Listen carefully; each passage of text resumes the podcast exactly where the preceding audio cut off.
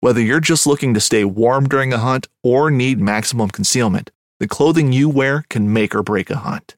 At MidwayUSA.com, we understand hunting clothing has come a long way with more meticulously crafted camo patterns, advanced scent control technologies, and weatherproof options to withstand the elements. Hunters have to wait until their favorite season, but shouldn't wait on gear, which is why Midway USA offers super fast shipping. When you're ready for your next system, log on to MidwayUSA.com.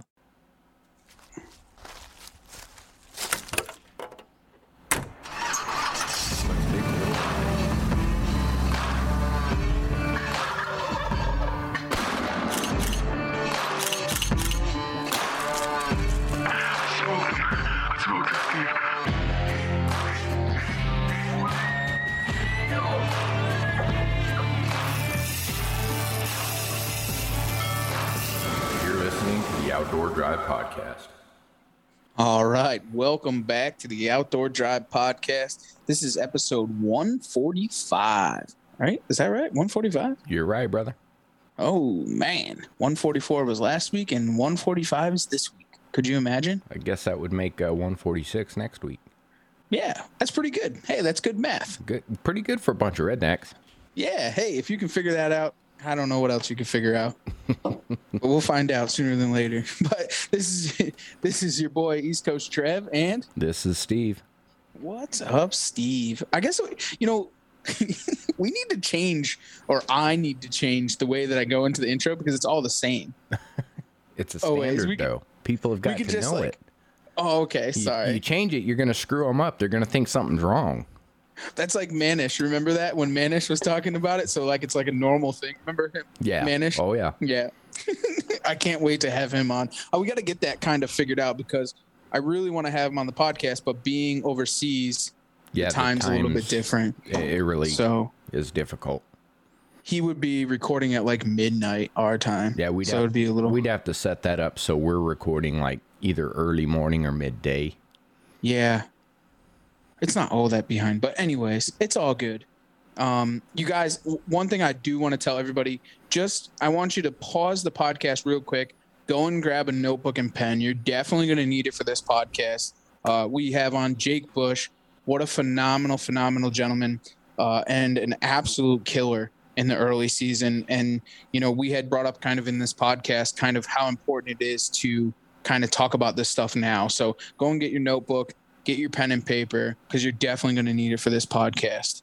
Um, it's just it's it's a great podcast. I was I was kind of drug right into it. I was I was just I was taking mental notes, but I'm gonna have to go back and kind of write everything down and kind of use it to my we advantage. spend so much time talking about, you know, how do you prepare for the rut and the high activity and the cold weather and, you know, that peak quintessential deer season. And he's going, no, I'm first day down type hunting. I want this thing done day one. Right. And a lot of people, like we talk about on the show, you know, they're just getting geared up when early season kicks off, except for the diehards. You know, I, it's it's good to have this refreshed light on the early season. it's a it's a true it's a true example of what 365 days a year deer season is really about in all in all actuality what you know we talk about that the the first day of deer season starts after the last day of the previous season and this is this is absolutely 100% the reason why and jake shows you i mean especially shooting booners um in the first week of the season i mean like those deer don't move remember it's And- too hot And it's not a once or twice coincidence. That's every season for him. That's his goal. And he, he nails it down. does it It's good does it. information. Absolutely. Well, let's get to some housekeeping. Enough of us talking about it. We'll get over to him here shortly. Um, let's uh, we'll, we'll we will do the uh, sponsors and just uh, those guys are just amazing. They're good people. Do you agree? Yeah. Just do Okay. it then. Let's do it then. Uh, Huntworth, huntworthgear.com. If you guys haven't chunked out Huntworth, we are working on a promotional code. Uh, that should hopefully be here soon. Uh, things have been a little bit crazy for all of us with uh, normal live. So we'll get the that working out for you guys. We have used it on the early season stuff. It is absolutely phenomenal. I talk about it every episode, but it really, truly, honestly is great camouflage. Um, it's warm when you need it to be warm and cool when you need it to be cool. It's what what is it actually called when you have the three layers? Jake had actually talked about it in the podcast. Yeah. Yeah, when you use the merino wool setup and the whole Merino, system. that's it. And Yeah. uh, but the way this stuff is built, guys, the best way I can put it to you is it is Sitka without the price. Agreed. 100 100%. The gloves are phenomenal. They're known for the Yeah, I've. I've never had a brand of camo gloves that didn't tear the first hunt, yeah. and uh, all turkey season didn't have a single issue. So, props to that. Absolutely. Bow Fishing Magazine, bowfishingmagazine.com. Guys, if you're not a bow fisherman, want to be a bow fisherman, or want to know about bow fishing, probably a good place for you to go and check Or out. a There wannabe is- bow fisherman. or want to be bow fisherman. uh, there's some really good recipes on there. Uh, there's some really good stuff. It's a virtual online thing. You can sign up for that. Check that out. Uh, Nick Sampson over at Bow Fishing Magazine has a new boat, so there's a lot of cool things to check out there. She not He's fat, kinda- she juicy. that's right. I'm really looking forward to it. We're gonna go down and shoot some fish on that. Uh, Nor'easter, uh, game calls, nor'eastergamecalls.com. Mr. Mark Buzzle, uh, doing some phenomenal stuff over there. He's building some great stuff. We're working on actually a new call, uh, Grunt Tube. You guys have been asking for it, the demand. So it's going to be met here soon, and you guys will see that. So we have the Jurassic series coming out soon and some other ones, but we're kind of getting back to the drawing board and tweaking those things. So keep your eye out on that. If you guys haven't already, get on over to nor'eastergamecalls.com. And we're also partnered with Latitude Outdoors, latitudeoutdoors.com. If you guys are in the saddle game or mobile game, some really cool things coming out from those guys. We're going to have those guys on the podcast at the end of the month so you guys can kind of hear a little bit more about them. But, and a very good thing to do now is practice with your gear. Um, get your gear now. Don't wait for a week before season, especially if you're getting into the mobile game hunting. Um, so get on over there, order your stuff, the stuff that you want. And learn your And, uh, climb. Definitely build your climb. There's no doubt about it. Um, I'll give you a little tidbit. Next week, we're having on Vital Grounds Matt Chola um, on the podcast to go through all of mobile hunting um, at its finest from from X to Y, from beginning to end, straight up, so you guys can really hear about it, and then you guys can get your gear and go on from there. Uh, Zeus Broadheads, neweraarchery.com. They are the home of the Zeus Broadheads, the Aries. Um, there is a new one coming out. I won't talk about that. Uh, B16 and Steady Form. If you guys haven't checked those guys out, please go and do so. You will not regret using those broadheads. The Zeus broadhead is probably one of the sickest broadheads on the market, hands down. Um, I know everybody kind of has their own niche thing. Give them a shot, check them out, and see what they're all about. Uh, so that's neweraarchery.com. Bing, boom, bang. Nailed it. We have now swept the floors and we can move on. Can we though? yeah, we kind of have to. Well, yeah, but, you know, we get hung up every time we get into this spot, and then there's all this dadgum fake news we got to hear about.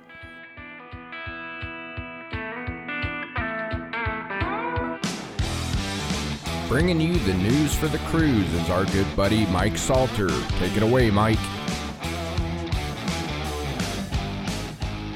Hey everyone, let's start this one off in Washington, where the Department of Fish and Wildlife is taking comments on a new proposal to allow hunters to take a second mountain lion in areas where monitoring has shown a high level of predation on elk calves in the Blue Mountain elk herd. A study last spring showed only 9 out of 125 calves made it through the winter, with 77 of those deaths attributed to predation, mostly from lions. Under the proposal, hunters would be allowed to take a second lion in population unit management units 9, 10, 11, which encompasses game management units 145, 149, 154, 162, 163, 166, 169, 172, 175, 178, 181, and 186. Uh, second transport tag would be required uh, if a second line is taken by a hunter. Comments are being accepted through June 25th via a link on the Fish and Wildlife's input page or via email to 2022 Cougar Season CR uh, 102 at publicinput.com uh, or by mail to the Fish and Wildlife's Wildlife Program. Now to West Virginia, where new legislation has been signed to allow air guns for hunting small game and big game during the regular firearm season, provided that county specific regulations do not prohibit firearms for deer hunting. The change prohibits the use of air rifles during muzzleloader and mountaineer heritage seasons, uh, and arrow shooting air rifles are prohibited for both small game and big game hunting. Air rifles used for big game must be a minimum of 45 caliber and use at least a 200 grain bullet. Turkey hunting and small game require the use of a minimum of a 22 caliber. Uh, and all air rifle hunters are held to all of their firearm hunting regulations, uh, and air rifles may not be discharged within 500 feet of a dwelling. Uh, to Florida and some more uh, information on air guns. Uh, the Fish and Wildlife Commission has approved the use of arrow shooting air guns for taking of alligators. Uh, the only requirements are that the air gun be a pre-charged pneumatic and that the arrow be tethered to a restraining line to allow recovery of the alligator. The Commission will be working on incorporating this change into the 2022 alligator season regulations. Now to Montana, where anyone looking to start trapping uh, will now be required to take a trapper education course. This new course will be required for anyone who wants to trap that has not been a licensed trapper for at least the last three previous or for at least three previous seasons. The course is available online, but will also require, require a field day. Uh, two of those field days have already been scheduled for July, with more dates to be scheduled in the coming weeks. Now to Arkansas, where the Game and Fish Commission has approved regulation changes for the upcoming seasons. First, the daily bag limit for white fronted geese has been increased from two to three geese per day. Also, non toxic shot will now be required for all migratory bird hunting on all Game and Fish Commission WMAs that have waterfowl access restrictions. Uh, there have also been some changes to the black bear seasons. A season has been added uh, for black bears in zones 3 and 4 with season dates of December 10th through the 16th, and with a 5 bear quota for zone 3 and a 25 bear quota for zone 4. Uh, and archery season for bears has been expanded in zones 1 and 2, opening the weekend before archery deer season. Now, lastly, to Mississippi, where hunters will now have the opportunity to harvest velvet whitetails uh, during the state's first early archery hunt in September. The season has been set for September 16th to the 18th. During this early season, longbows, recurves, compounds, and crossbows may be used with no minimum arrow length and no minimum or maximum draw weight, and fixed or mechanical broadheads may be used. Uh, during this season, only legal bucks for the respective deer management unit may be harvested, uh, and the bag limit is one legal buck, which counts toward the annual antlered deer bag limit. Uh, hunters must also report the harvest by 10 p.m. on the day of the harvest. All hunters, unless exempt or have a life, lifetime license, must possess a valid velvet season permit, which is $10 for residents and is included in the $50 deer permit for non residents. Uh, and all harvested bucks must be submitted for CWD testing to a MDWFP CWD drop off freezer or to a participating taxidermist within five days of the harvest. Uh, this season is also for private land only. The department does have discretion to open the early season on WMAs, but will not do that for this year. Uh, but they are looking at the possibility of doing it for coming years. So, a lot of good stuff there, a lot of opportunities.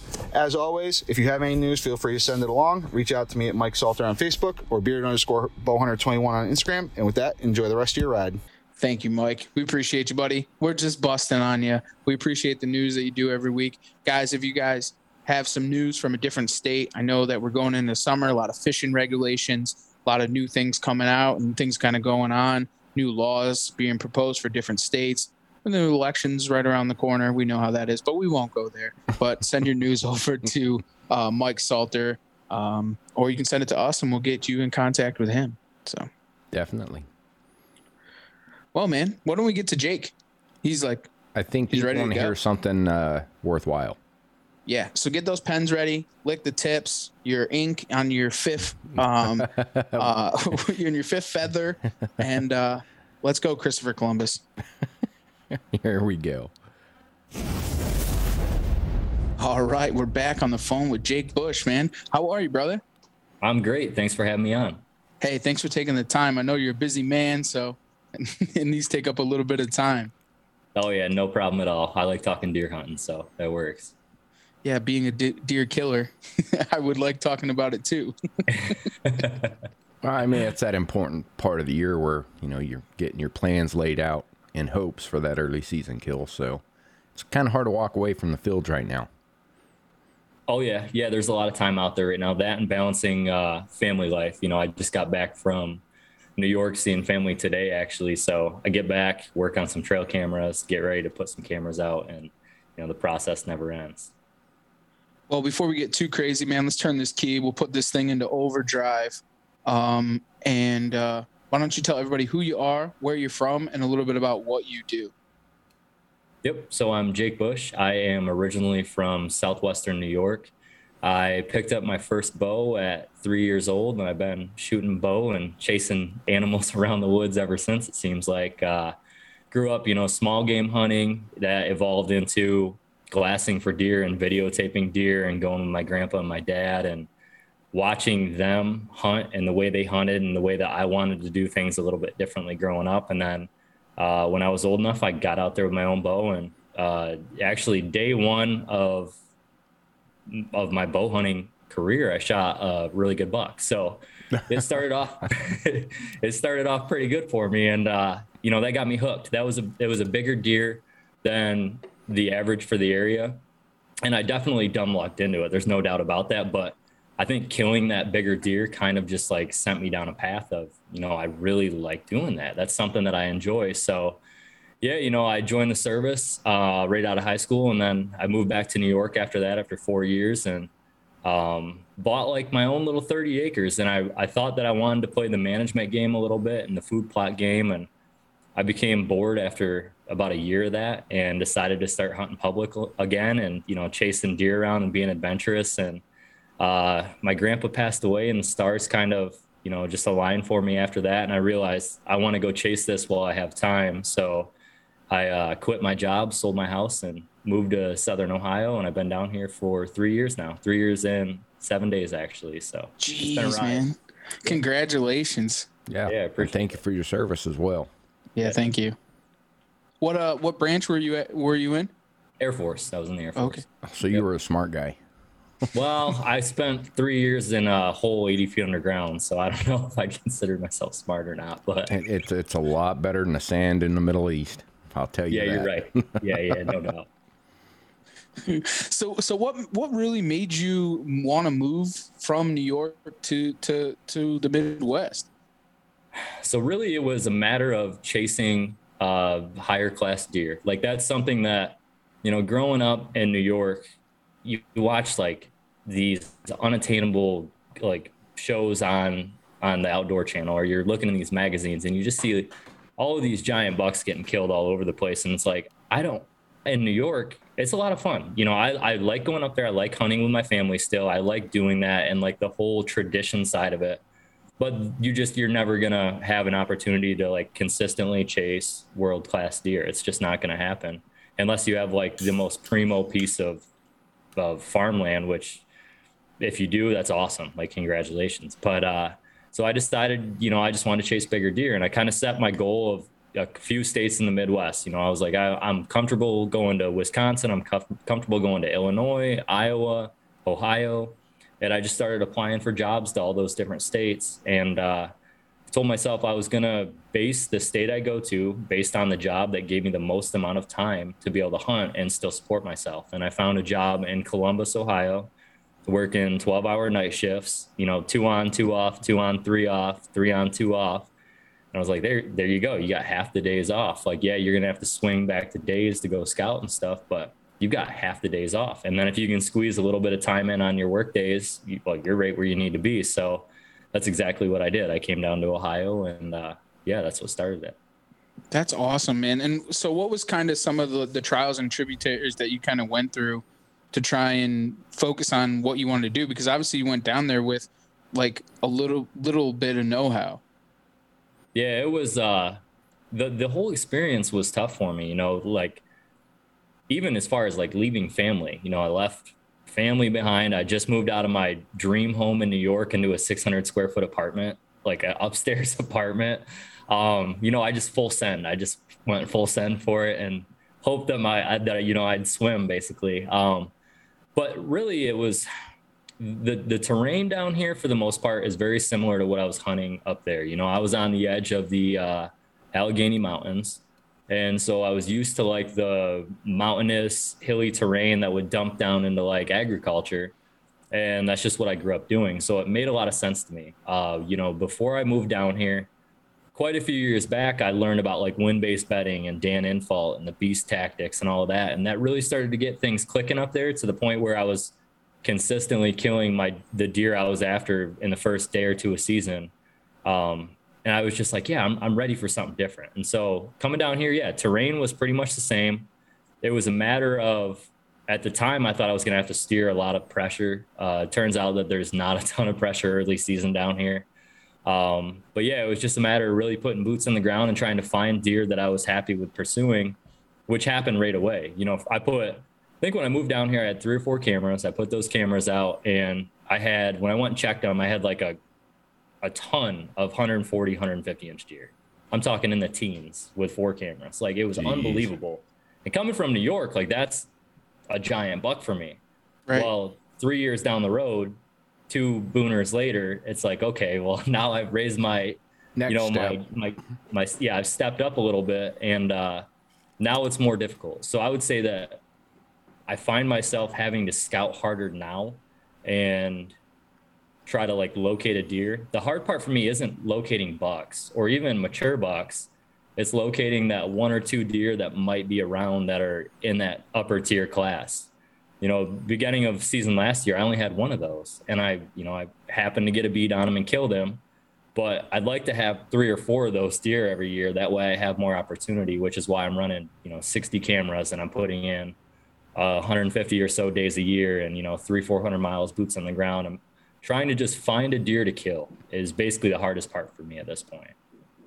That's nuts. And you normally pursue them early season. That's like your go-to thing. Yeah. So everything I'm doing is, you know, from the time I kill through the winter, through the spring, through the e scouting, through the boots on the ground, through the trail cameras, through checking them in September, through glassing, locating specific food sources near the bedding that I found in the spring. All I'm trying to do is get a bead on the biggest buck I have day one. Like I, I go into day one everybody asks me my goals, right? What's your goal for the year? My goal is to kill the biggest deer that I find the first time that I hunt. And chances are I'm going to fail. Chances are that it's not going to happen, but that's my thought process and my mentality. And I work as hard as I possibly can to try to achieve that. And so even if it doesn't happen, normally I'm pretty close and I can work off of that. And then, you know, like within a week or within two weeks, hopefully I can get it done on that deer.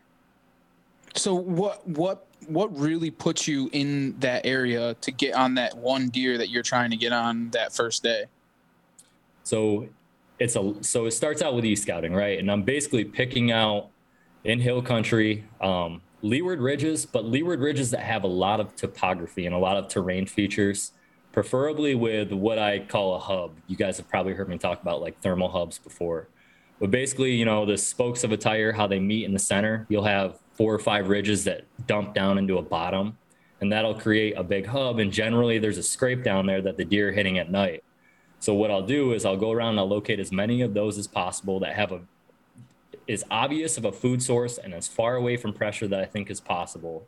The biggest chunk of land that i can find you know unbroken land and i'll go in and i'll put cameras in those hubs and that's how i'm getting inventory of these deer. So you know i might i might find like a you know over the last couple years 20 30 40 of these hubs that i've really focused on and maybe only one of them has a deer that i'm after but i get a picture of that deer and a bead on him based off of that trail camera inventory unless i find his antlers. You know if i find his antlers that's a little bit different.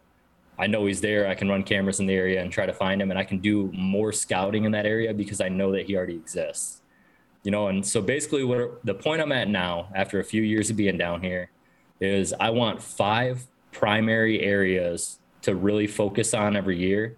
And my goal is to upgrade those areas to the best five possible. So i'm going to continue to put the same amount of work in every year in different spots you know shed hunting hard running a ton of cameras trying to just say okay you know come june i've got five spots that i'm going to run 10 cameras and that's and i'm going to just dissect these pieces and know absolutely everything i can about every deer in there and how they move how they you know, go through the terrain, what food sources they're preferring at what time of year, what food sources are hot or not based on all that intel.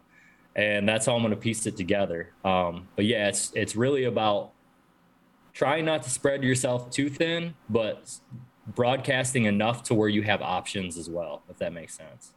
Absolutely. So then you're just working off of those five areas and then trying to pinpoint where the active food source is for that for say opening day. And then you're moving into are you hunting more of the food source or more off their bed? Like where where are you trying to be on that first day? So that's where it gets tricky. You know, it's gonna there's there's a lot of factors that go into that. So say that I have a buck that's bedded on an eastern facing point of a hub. So there's five points total, right? He's got two bedding locations for a southern based win. He's got one for an eastern based win, and he's got two for like a northern based win. If you, you know, make a C with your hand, you can imagine the ridges. And then where the C is open, that's where the creek would be draining out. I like to have that creek running the way that the wind generally blows. So it, in my case, generally it's either east or north. You know, it's blowing from the south or from the west down here. And what I'll do is I'll try to determine what bed I think he's going to be in on a specific day. Um, you know, I'll have all the beds in the area scouted.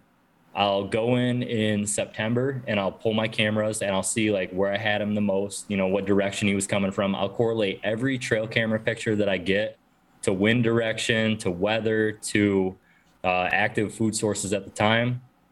And when I have that, in, while I'm in there in September pulling those cameras, I'm also looking for secondary food sources. So I've already scouted the beds. I've already laid in the beds and pulled hair out of them. Now I'm looking, okay, you know, there's a bed on the point of that ridge or off the point of that ridge. I know that the hub scrape is 150 yards from his bed.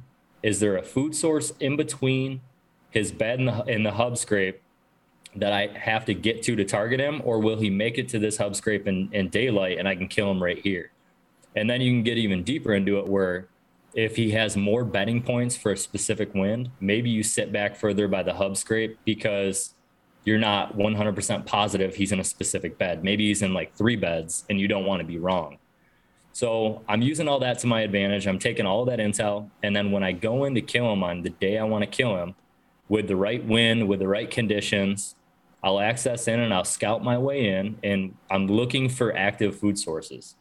So last year, for example, I walked in, I knew where the hub scrape already was. I had the deer on camera a week and a half before I killed him in that hub scrape. And I knew that that white oak flat was hot because I had a couple pictures of him.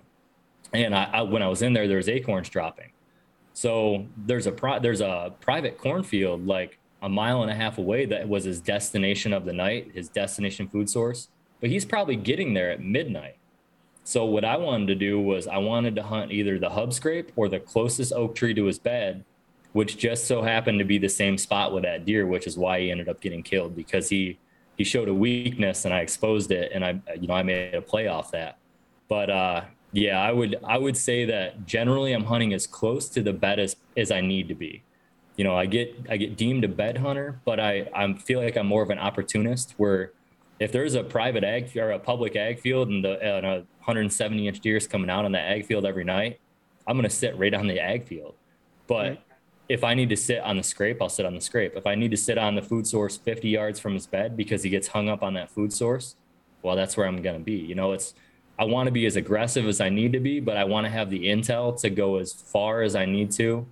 I mean, I'm talking right over top of his bed if I have to. Like, I want, you know, in the in the game of chess, you want to know every move. You want to know your your opponent's moves before they make them, and every possible move they can make, so you can predetermine and pre-plan what you want to do, and then you know make that surgical move. And that's kind of my my plan.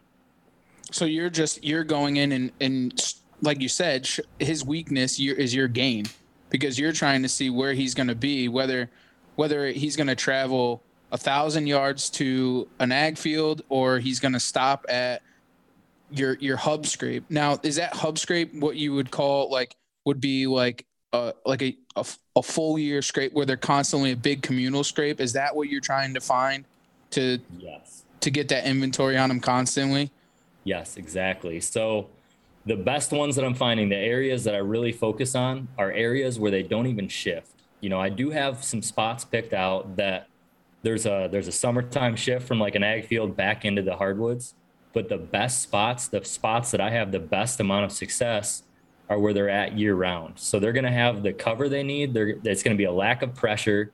They're going to have plenty of different food sources, you know, a variety of greens. They're going to have a, maybe a clear cut. They're going to have maybe some private ag nearby. They're going to have some good white oak flats. Like I'm trying to get a variety of food in that area to hold them there because that's helping me pattern that deer.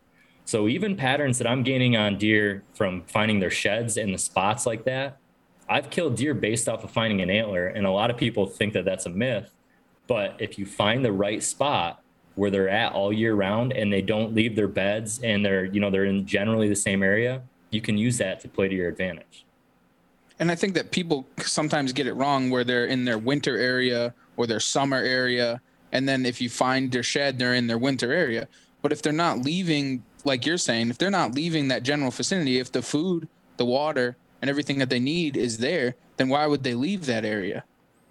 Exactly. And so, you know, don't get me wrong, there's definitely spots out there where deer are shifting a long ways in the wintertime, especially like up in the northern states. You know, if you get two or three feet of snow in hardwoods, chances are they're going to go find something else to eat, whether it's greenbriers or whether it's a standing ag field somewhere they'll they'll migrate. I mean, miles and miles to get out of there. But yeah, if you're in the right spot and you have everything that they need, I mean, d- don't overthink it. You know what I mean? That's exactly what I try not to do. And you can do that research off of finding that shed and see if he do, if he is hanging around there. If not, he might leave there in the spring and go somewhere else from where he's finding that shed. Yeah, and that's so that's where finding these bigger blocks of timber has helped me because I'm, you know, I have room to play. I have room to find that deer again. And that's like, okay, find a shed and well, he's not going to be here. You know, this doesn't make sense. This is a south facing clear cut, but there's no uh, bedding for a south wind here. You know, it's only north wind bedding, sunshine, hillside bedding. Where where's he going to be? And so I look on the map. I'm like, well, there's a really good hub with a lot of topography a mile and a half away that sets up really good for a west wind. Oh, you know what? It's got a private ag field a, a half mile from there. Like I bet you that's where that deer is summering and spending his fall, but he's just reverting back in here on the south facing clear cut during the wintertime. So I'll, I'll make a bead on that. You know, I'll take an educated guess and I'll go into that other spot and try to find what I need in there too. And so when you're trying to find those beds, because a lot of people, I guess there's a lot of mis, mis interpretation on like where deer bed. Like what what is the best thing that you could describe to somebody so that they have somewhere to look for some type of bed? To you know, because everyone would be like, oh yeah, that buck's bedded on this point or on this point or this buck's doing this, but nobody, you know, it's kind of like kind of a guess. You know what I'm saying? And you have to go there and check. But how would somebody that's kind of newer to it try to figure out where that bed is?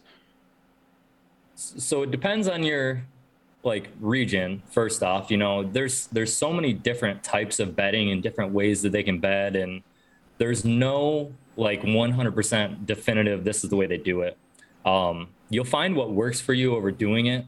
You know like it, if you just continue to go out and you continue to find beds and you continue to learn you're going to find what you know what you find what you're comfortable with and what you're confident in and you're just going to kind of focus on that so for me, what I've learned, you know, from a couple of different guys that really are good in hill country over time was like the leeward thing, for example, or the topography. You know, I've heard a lot of guys talk about putting topography together.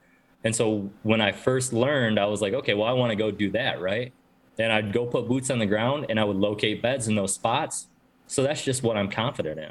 You can kill deer on the windward side of a ridge if you want to, I'm just confident on the leeward side. It sets up better for access generally for me. It makes more sense to me. You know, I can pick out a spot on a map and go in there and generally be pretty close to what's actually going on. And uh, it's just what I've what I found success in. I find more mature deer on that side of the ridge. So what I would tell a new person is, you know, gain some information from guys that you trust or guys that you like listening to, and just go put it to work. Go put the boots on the ground and uh, learn as much as possible and keep an open mind. You know, that's going to be a big thing. And try not to get too much tunnel vision towards a specific thing, but find confidence in what you're doing and you're going to have success. And I think that's that's a that's a very valid point because getting tunnel vision is a very easy thing, especially for somebody that does it all the time, right? You overlook a lot of things. Like I'll be hiking with a buddy of mine and he'll be like, "Oh, look at this track over here or this track over there." And I won't even see it because I'm so tunnel vision on other types of sign that I'm losing and missing out on the little things that I should be picking up. Because you're so you're just you're so used to what you're looking at. You know what I'm saying? I, I kind of doesn't do really it. make sense. No, it makes it makes all the sense in the world, and I do it all the time. And I keep like, you know, I I talk fast, I walk fast. Everything I do is quick in life. And when I get in the woods, what I really try to do is like, I'll set, I'll even set like little goals for myself. Like, hey, you know, when you get into a good spot, just sit down, take a deep breath, you know, calm down, like let your heart rate come back down and really try to just go slow and dissect it instead of just assuming you know what's going on.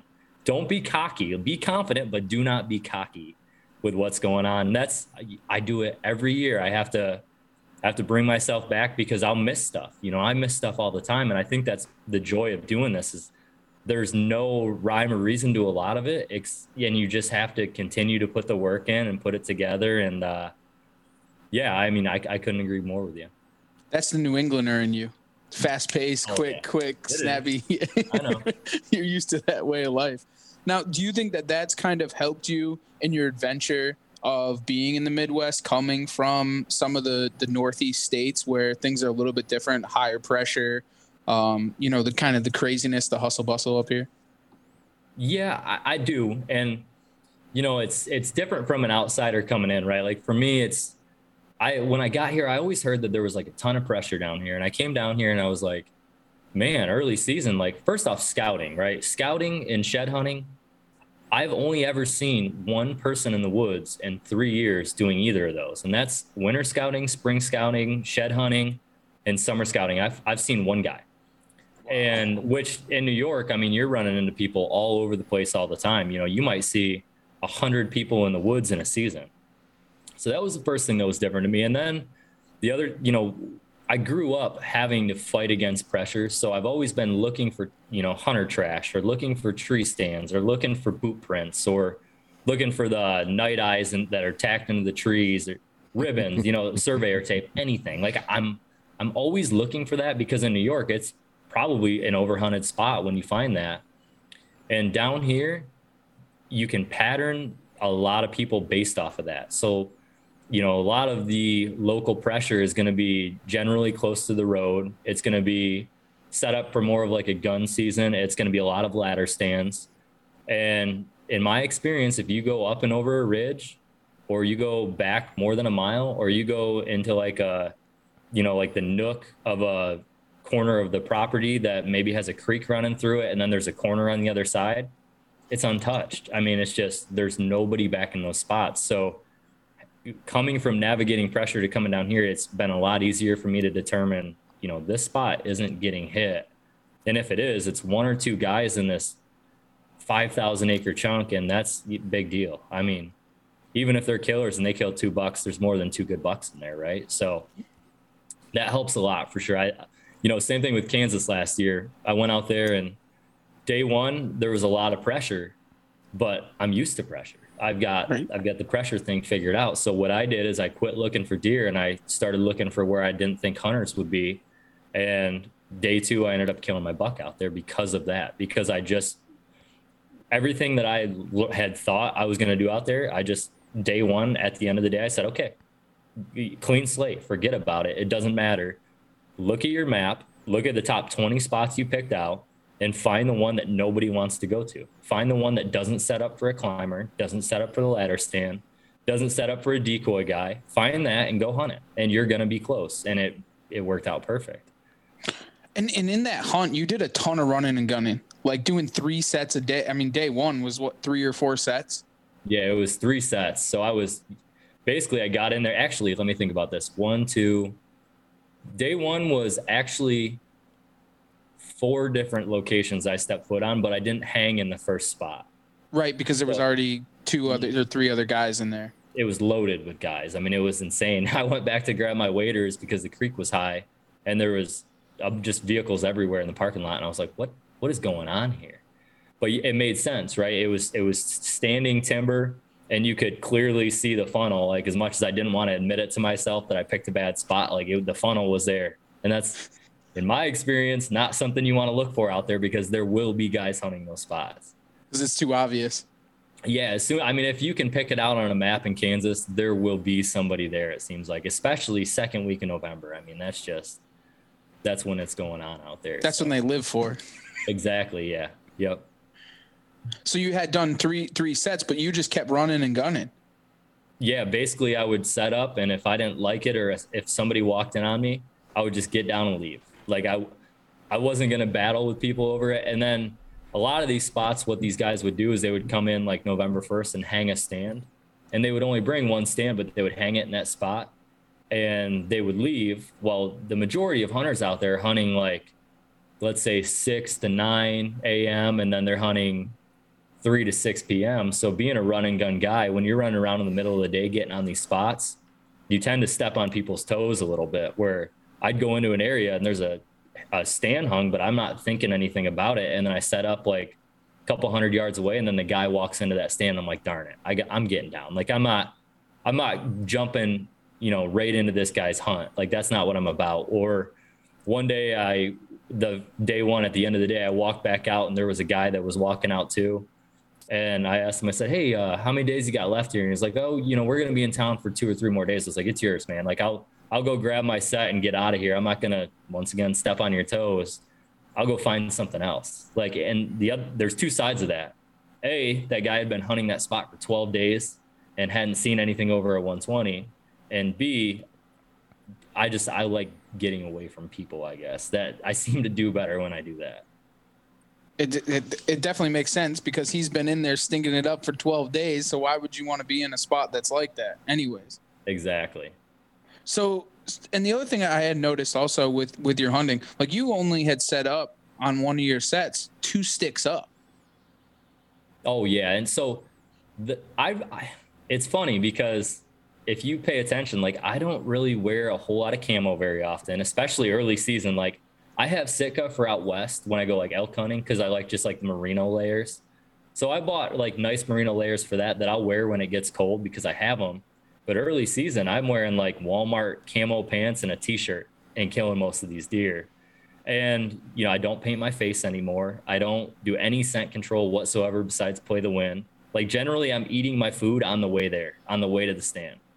So I don't I don't do any of that, and I only hunt as high as I need to. You know, I was in Michigan in a swamp two years ago in December after gun season, and I was three feet off the ground in a swamp. The only reason I got off the ground was because I was in waist deep frozen water. So I put my stand on the tree and I climbed onto it without a stick. And I had an opportunity at a really good buck that night. Like uh, uh, for Michigan, a beautiful deer. I mean, a really nice buck and I just you know I was a little bit off, but um, but yeah, you know I'll hunt a stick high. I'll hunt. I'll put my. I've actually put my platform on the ground on steep hills a lot, like three inches onto a tree, just to have a flat surface to sit on. Or or I'll hunt, you know, 22, 24 feet high if I need to. It's just all situation based. I like to have a setup that allows me to do everything. You know, I run the uh, Lone Wolf Custom Gear DS5 and I run a saddle. That way I can sit in the stand. I prefer to sit down in the stand. But if I get to the tree that I'm like, you know, I this sets up better for me being on the backside of the tree with a little cover and I, you know, they're coming from my left and I just hang my bow on the tree right there and then I can just draw back and shoot. I'll do that. So I just I try not to leave any holes in the scouting, in the setup, in anything I'm doing. So, so, but what makes you sit close to the bottom? Like, what are you using to your advantage to be low on the ground?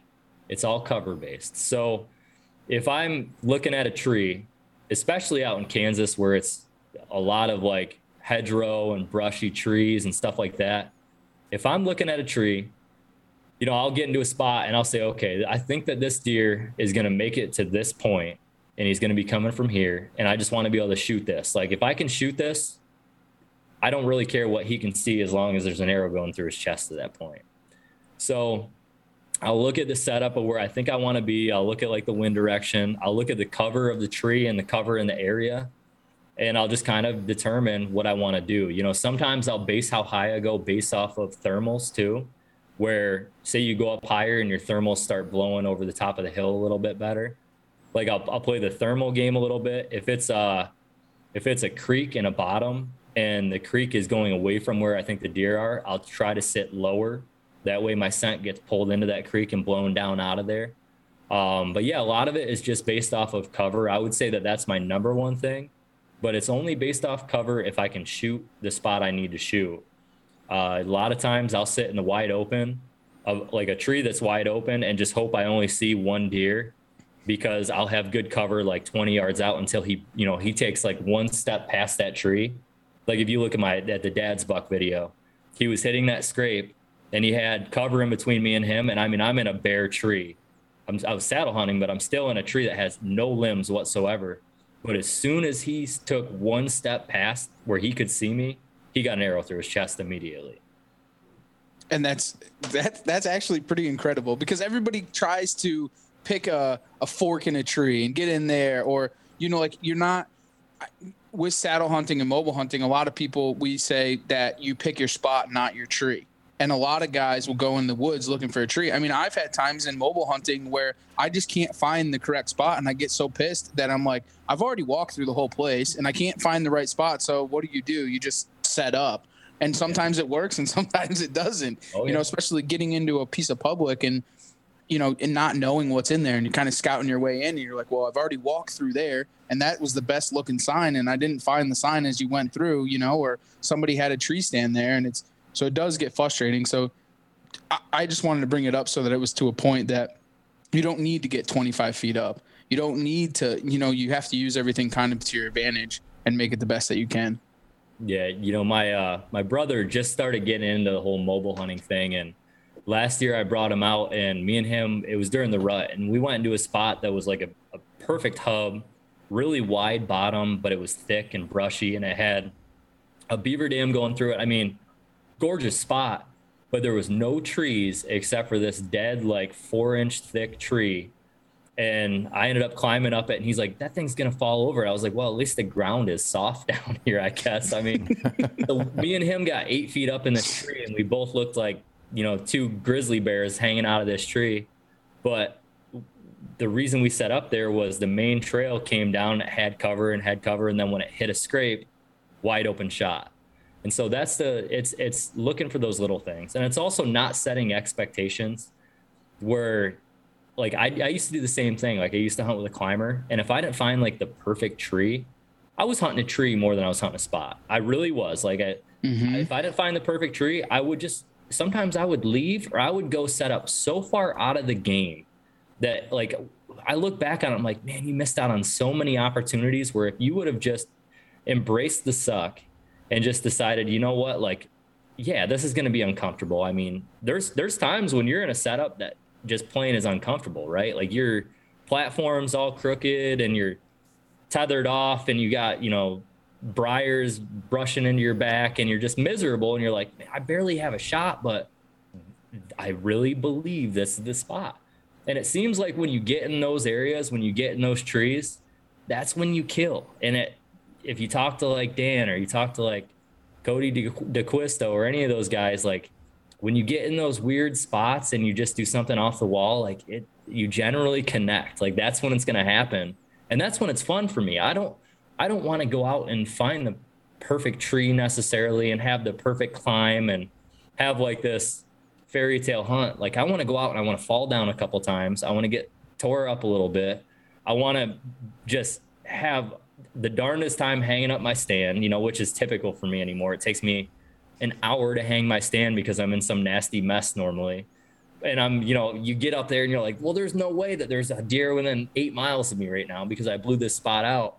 And then next thing you know, you hear a crack, a stick crack, and you look up and here he comes, and you're like, wow, I just, you know, that that to me is what it's about. That gets my blood pumping. And we call that Trev's bloopers because I, I mean, I don't know how I'm not hanging upside down from a tree still because it, everything always sucks for me. You know, it's always the worst spot or it's always, but it works, dude. Sometimes it works and sometimes it doesn't. But like, you know, how many times have you sat in the stand and you're like, bro, there's no way in the world that I'm in the right spot, that the that the deer is there's definitely not going to come. And then what happens? The deer ends up coming, you know, and it just you get so frustrated with yourself. And I used to be like you. I would just leave. I would get so upset, and I'd be like, So "All right, I'm Trev, out of here." Trev's best hunts always tend to come right after that text message of, "Man, I can't believe it. I left this at the base of the tree, or I just dropped an arrow, or you know something went wrong. This sucks." And then 20 minutes later, be like, "Oh, just got one." Yeah, like, I- and I've I've got a thought process there. I feel like you. It's it's a little crazy, but I feel like when I get to the point where I'm like just pushing it to the limit and everything's going wrong, and then like I get to my breaking point and I I decide in my head like you know what I'm going one step further. It seems like that one step further, whatever that is, is generally what pays off too you know, like whether it's you drop something out of a stand or you've had multiple bad sits or whatever, or whatever it is, and you have the you have the choice where I can go home and sit on the couch and eat chips, or I can get my butt out of this stand and go move and make one more set, and you do that, and it's like bam, yeah, it happened. It almost doesn't make sense. we have kind of a saying and we call it we call it killer's gonna kill and it's it's exactly that like you have to push forward just a little bit extra to make it happen you have to you know you could be at home or you could go home but you're not going to kill him from the couch you you know you have to go that extra mile to do it because not everybody's going to push forth that effort or embrace that suck to be in the briar bushes like you have to just keep pushing and it's to work. You just have to keep moving forward. And i think a lot of people tend to give them give up or or you know they're looking for that perfect tree and they're out of it you know? And it's i just wanted to kind of bring that up that you don't need that perfect tree all the time. You could i mean how many people with a bow and arrow shoot deer from the ground? You don't really even need to get in the tree i mean i know a ton of people that are very good ground hunters and they shoot giant bucks from the ground walking around or still hunting or I mean, especially by us, like, or in the Northeast, like, you have all that topography to work with. You have a ton of ridges and valleys, and you can definitely move around and definitely kill deer that way, for sure. Oh, no doubt. And the other thing too is I feel like a lot of newer mobile hunters or people that haven't been in the game a long time are really, really hard on themselves. They don't think that they're setting up fast enough. They don't think that they're quiet enough. They don't think that, you know, they look at some of these guys on social media and they're like, they go out and have the perfect hunt. Like you have to have the perfect hunt to kill. And I'm here. I, I hope that if I ever showcase one thing, it's the fact that I'm a hot mess and just a wreck all the time out in the woods. Like I'm I'm telling you, I'm falling down. I'm having just the worst time you can even imagine hanging my stand every time I go. Not every time, but a lot of the times. Like I try to be as efficient as possible in practice, but you don't plan for that limb or you don't plan for the tree to be just like an inch too big to where you can't get your strap around it or stuff like that. And everybody's going through that. The the guys that are saying they're not are lying to you, plain and simple. The guys that are out there doing it and killing deer are going through the exact same thing. The, the guys that, you know, I've, I've hunted with some of the best hunters out there as far as I'm concerned, and I've seen them do the same stuff. So I there's no need to get discouraged because it's part of the process, it's part of the game. You want to be safe and you want to have fun, but you need to embrace the fact that it's it's a little bit out of control. And that's kind of what that's kind of the joy of it, if you if you ask me. Oh, absolutely, man. There's no doubt about it. And people don't understand. Like my dad would say all the time, if if somebody said that they hit everything that they shot at, then they're lying to you because we all miss. We all have those those bad days. We all, you know, people don't showcase that stuff, I don't think. And I don't think that they talk about it enough.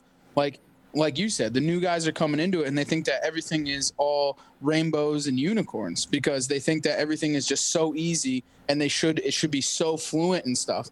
Dude, not even close, man. It I mean, how many times have you gone into a place uh say like running and gunning and it's dark and you end up through a briar patch and you're just you're just getting your ass handed to you the That's the whole time. you know, Oh, yeah. you're just like this sucks, but it that's the way that it goes when you when you're deer hunting. I mean, that's that's just inevitable, honestly. Yeah, that's that's the best part. If you ask me, that's that's the kind of things that I love. But yeah, if, you know, if, anybody was curious of what a real deer hunt looks like, a new guy, come hunt with me one time and you'll be like, wow, this is just out of control. Like this guy's a wreck. but it works. So hey, that's what it works. They'll, they'll, probably give up, right? yeah. Oh yeah. Yeah. My family and my brother and friends all think I'm nuts when they go out with me. They're like, "What are we doing here? Like, what is happening right now?" so maybe they think that it's just that luck. You just have luck, like yeah. overly luck. You're not good at it. You just have luck. Oh yeah. Yeah, I get that. That's well, crazy. I want to segue off that a little bit and kind of switch it back to uh, where we're at right now in preparation. Um, I will say deer chores coming up through June. What are the things you're going to focus on and really want to do that you would recommend people be doing to prepare for early season? So, at this point, I really hope that the majority of hunters have done some winter scouting and some spring scouting. And, you know, if they're mobile hunters, if they're doing that sort of thing, if they like bed hunting, I hope that they've found a lot of beds already. I hope that they have some food sources, you know, at least picked out that they can check on throughout the year. And I hope they're really thinking about putting cameras out um, because that's what I've done up to this point. You know, I've scouted really hard. Like I said, like probably 300 miles boots on the ground, maybe a little more than that already. Um, you know, I've found a ton of sheds in different areas. I've been going through my trail camera inventory and intel from the last couple of years I'm opening up all my different folders and spreadsheets and looking at wind directions and what bucks have been in these areas and what bucks have grown. Last year we had a pretty bad acorn crop down here. I would say the worst one I've ever seen in the hardwoods. And that threw me off a lot. So I have a lot of intel that is a little bit different than I would like, but I also have intel from two years ago that's going to help me again. So I'm going through all that, and I've uh, I've already got my camera locations generally picked out where I want to be. But starting next Sunday, it's a matter of actually going out there and you know I'm, I've got five or six trips pre-planned. I pre-planned my my route entirely of where I'm going to go in and do my you know 10 mile loops and uh, get my cameras out. And then it's really for me a matter of letting those cameras soak until September. That's kind of hard to do, but I like letting them soak and it's a matter of trusting in the process and doing a little bit of glassing in between. Not as much as I used to because the areas that I'm targeting aren't as conducive for glassing, but I still like to glass some of the areas around here because a buck could pop up at any point in time.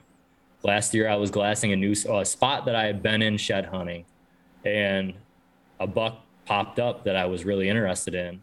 So the next weekend, I went in there and scouted in the summertime for him, and I put out a bunch of cameras.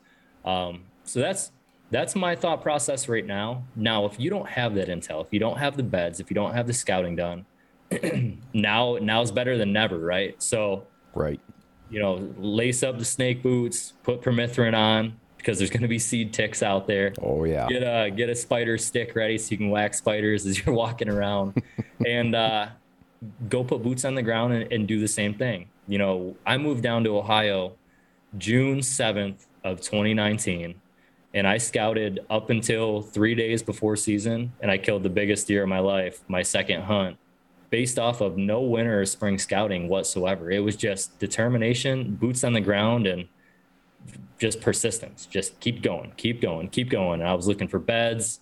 I would go to the top of a lot of these really good ridges and actually wind bump the deer off and glass them so I could see what they looked like. And I would do that multiple times on some of these deer just to try to get a beat on one because I didn't have the intel I needed. So, you know, intel is huge. Having some sort of intel to lead you into season is going to help a lot. And I really, I know that oh, if people have limited time, people have limited vacation or PTO, and they want to use that during the rut. But if you can get the intel you need, there's no better time to kill a deer than the first week of season they're still on somewhat of a pattern. And you know my bread and butter is being the first person to take a shot at that deer. I want to be the first person in that area the first person that that deer encounters all year. That's my best opportunity. After he gets boogered a couple times by somebody else all your intel's junk at that point. I mean you're you're basically starting over at that point up until you know you can pattern him on like a pre-rut. But if you're the first person to take a shot at that deer you've got you got a pretty good opportunity if you have the intel you need. Nice. No, I I totally agree. I think that's great. Now, are you trying to like? Now you you always talking on scrapes. Like you are you trying to kill them on scrapes or like early season? Like are they showing up on those communal scrapes early season? Oh yeah, yeah. So I it depends on the spot, right? It's situational, mm-hmm. you know that. Um, but let me think here. One, so two out of the the two deer that I've killed in the last three years over 170 were both on scrapes that were right on food sources. So it was a scrape on a white oak both times. Uh, you know, out of the last 10 years, the majority of deer that I've killed in the first week of season have been on scrapes, or at least I've gained intel off of a scrape or glassing. You know, like back in New York, I'd glass quite a bit and then make a play on a deer based off that. But generally, it's going to be off of inventory intel on a scrape. And if they're hitting that scrape in daylight, that's where I'm probably going to be. If they're not hitting it in daylight, is when I'll work, like, say the scrapes in the bottom and the bucks on the upper third of the ridge. If he's coming there an hour after daylight, that's when I'll start working up that ridge system towards like a secondary food source or maybe a smaller scrape to try to make a play on him coming to the community scrape. It just depends on what my cameras are telling me. Absolutely. Now, are you are you are you just run those scrapes? Are you just using them naturally? Are you adding any type of scent to them, or how do you go about doing that in the early season? So I've ran a, a little bit of mock scrapes in the past, um, but generally it's natural hub scrapes that have been there for a long time. And you know what I'm looking for on a scrape is an area where there's a lot of intersection going on, an area where it's thick enough and conducive enough to have a buck there in daylight, you know, close enough to his bedding. I'd like to have those scrapes in between the bedding and the food source if possible, because it just, I'm trying to draw a line, right? Like I'm trying to draw a line and put as many things as possible within that line to give me the best shot. Um, you know, a, a really good hole under the scrape from where it's been dug up and peed in for years and years and years. Like the longer the better. As many branches as possible that are all chewed up and tore up. Like, you know, your typical you walk through the woods and you see like this big giant car hood scrape that's all dug up and it's got a bunch of branches. Like that's the kind of scrape I'm looking for in early season. And I have these deer hit these scrapes all year round in the right spots. I mean, every single, you know, every week of every month, I'll have deer hit these spots.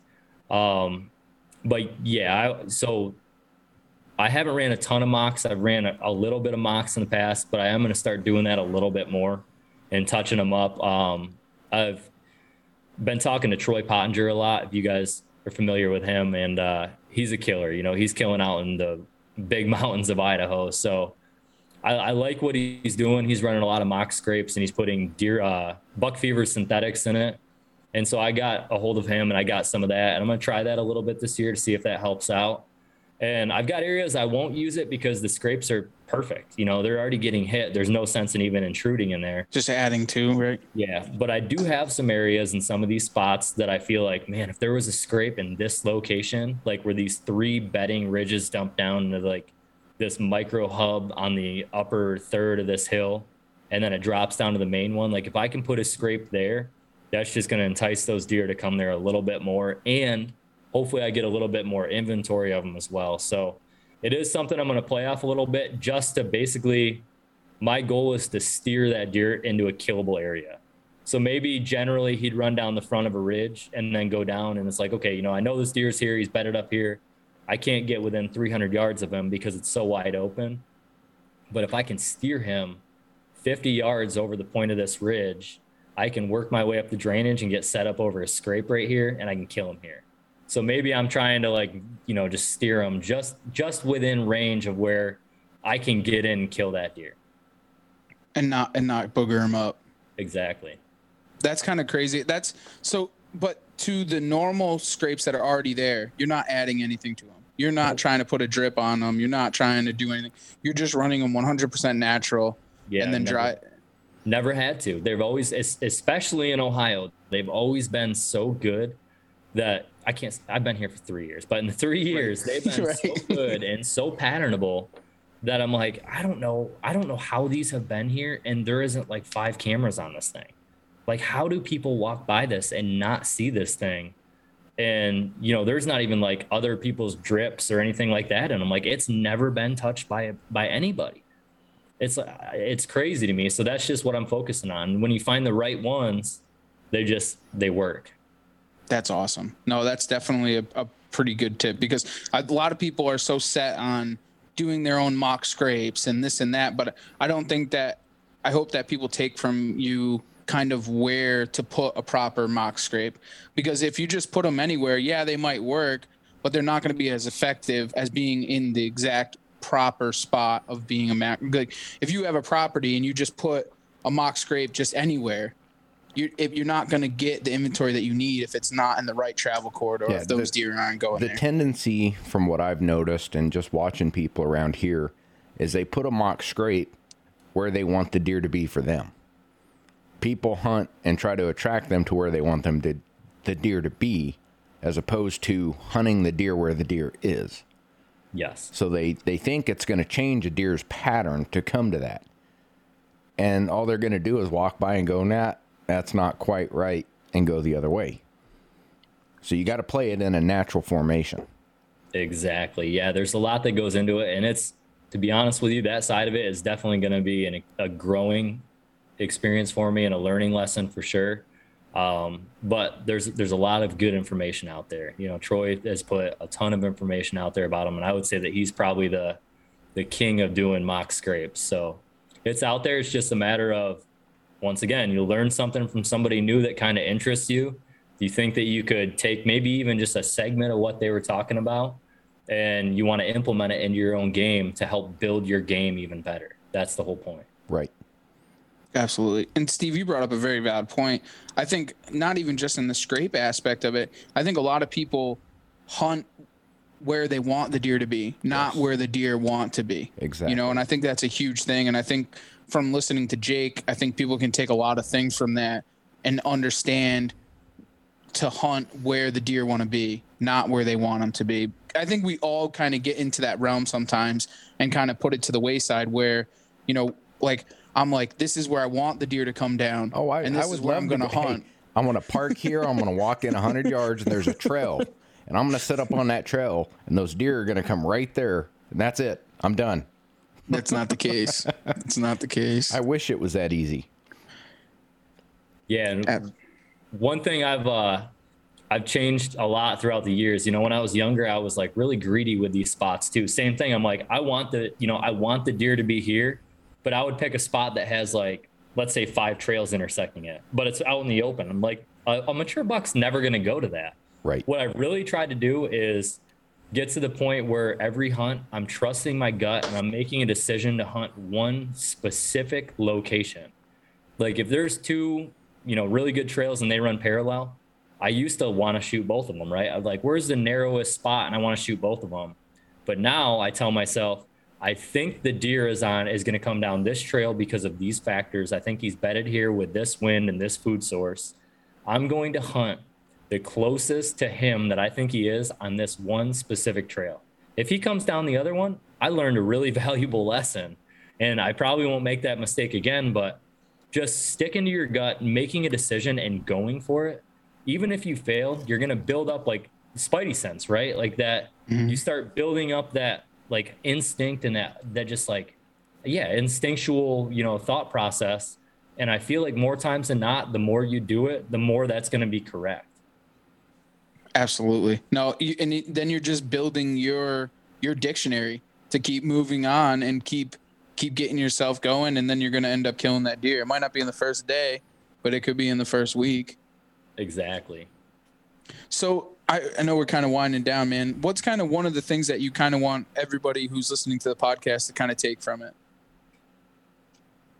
So I would say that, like we talked about earlier, you know, there's nobody's perfect to this, no matter what kind of uh, face they put on. It's a learning lesson. It's it's supposed to be fun. Set your own expectations, your own goals. You know, don't don't set goals based on what anybody else is doing in any other part of the country or even in your own area. You know, everybody's going to be different. Do it for the right reasons. Have fun doing it. Learn as much as you can, and uh, yeah, just just have good experiences. You know, go out there and and figure it out and yeah, hopefully you kill a good buck. Absolutely, man. And you know, it's I, I apologize because normally we don't normally do the tips and tactic type podcast. That's not really us, you know. So it's been very good and a little bit different for us um, to kind of do a podcast like this. Normally, it's the fun hunting stories on the tailgate, you know, kind of just telling the old stories and kind of just chewing the fat. So it's a little bit different. Sorry if it's been uh, kind of crazy for you, but I, we've definitely taken a lot of information from it. No, it's been good. I've I like talking about it, as you can tell. So yeah, that's awesome. It's an important thing, and especially on the deer hunting side, no one's talking tips and tactics now unless you're diehard. But if you're not talking about it and doing it now, it's not going to be ready early season. Most people wait till early season to get caught up. So I think it's a good time to drop the information and get it on people's mind. No, it really is. And you know, one thing I noticed from doing this over the last couple of years is the closer that we get to season, the more these podcasts kind of ramp up, right? Like yep. you'll start getting more you'll start getting more requests and stuff and I'm sure a lot of that has to do with analytics and when they think there's they're going to have more listeners or anything like that, but the gems, the the podcasts that are really gems are the ones that are coming out now and the ones that are coming out, you know, in the spring and then leading into the summer because that's that's when you need to take the information in and apply it. It's it's no good if you learn how to, you know, springtime scout in September really. I mean, it's it's knocking on the door. And sure there's there's things to take away from that, but they're so much more valuable right now because you still have time to get out there and do everything that we talked about in this podcast. Absolutely. That's the key point. Well, man, our last question of the night is what drives you outdoors, Jake? Who? Uh, there's a lot of different things. So I would say I'm gonna I'm gonna go to the on the on a personal level for me for like a it, it's a challenge. It's something that I'm a very goal oriented person and I really like to set goals and do everything I can to just try to accomplish them. You know, even if it's overboard, which I'm sure a lot of the things that I'm doing, people are looking at and they're like, what are you, what are you doing, man? Like, you don't need to do that. Right. But in my head, I'm like, if, if I work, if I work as hard as I can, whether it's through, you know, scouting or fitness or the mental side of things, if I can like somehow correlate all of that into this whitetail chase and this pursuit, when it happens, when I close on that deer after dedicating my whole life to it for 365 days, it is like it's like winning the Super Bowl. Where if I didn't do all that, I might not have that same feeling. And I really like that feeling. Like that is that's that's my high. That's what I'm addicted to is that feeling that I get, like that triumph, right? But I need to I need to push myself to the limits to achieve that triumph.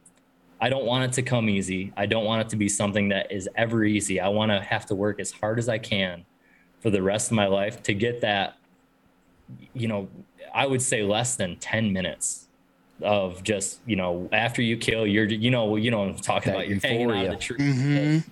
There, there's nothing like it. You know, your heart rate's just peaked out and your adrenaline's going and you're like, I just accomplished my goal. Like I just, I just, I did it.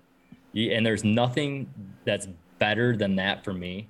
Um, and then on the other side of it, the other thing I really enjoy is kind of broadcasting that passion out to my loved ones. So, you know, my girlfriend, my brothers, my dad, my grandpa that have both passed now.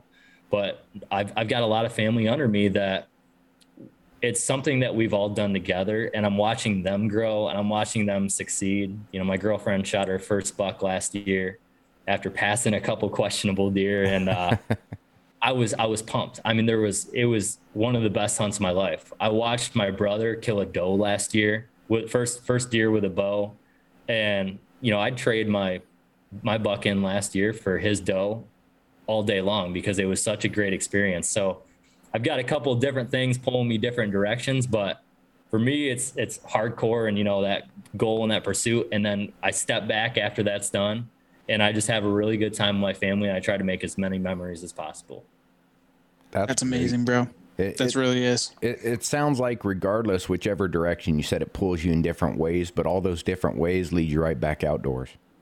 They do. Yeah. Yeah. It's uh it's all I know. You know what I mean? It's I based my whole life around it, as a lot of people have, where everything just kind of comes back around to that. You know, I will I will choose my lifestyle in the outdoors over any career. I will choose it over money. I will choose it over anything. As long as my family has enough to be taken care of, that's that's all that matters to me because this is what it's about. You know, some people are just some people have that and they're wired a certain way and I don't know if it comes from being hunter gatherers or what, but some people got it. You know what I mean? And then mm-hmm. some people don't and that's perfectly fine. That's that's 100% okay it's just I got it. I got the bug. I hear you. We need some people to collect vegetables. It's just the way that it goes. No, just kidding. Yeah, hey, I like veggies with my steak. I had uh, salad right. with my with my backstrap earlier. So. There you go. yeah, it, it's it's definitely uh, quite the good situation to have. So I can paraphrase here and say that the answer to the question of how you kill big deer early season is you got to be a hot mess. That's yes. that's the takeaway. Just be a hot mess. yeah, be a hot mess, and that's pretty much it. I mean, it's a, it's something. Outstanding. Well, Jake, before we let you go, where can everybody find you? Uh, I've got a YouTube that has a couple of those hunts on it over the last three years. It's Legends of the Hunt. And you guys can find Legends of the Hunt on Instagram, or you could find Jake Bush on Instagram or Facebook. Outstanding. Well, guys, you know where to find him. If you want to be a hot mess too, go follow along and get some tips and tricks along the way. And uh, until then, as always, we want to thank you guys for taking the ride right here on the Outdoor Drive.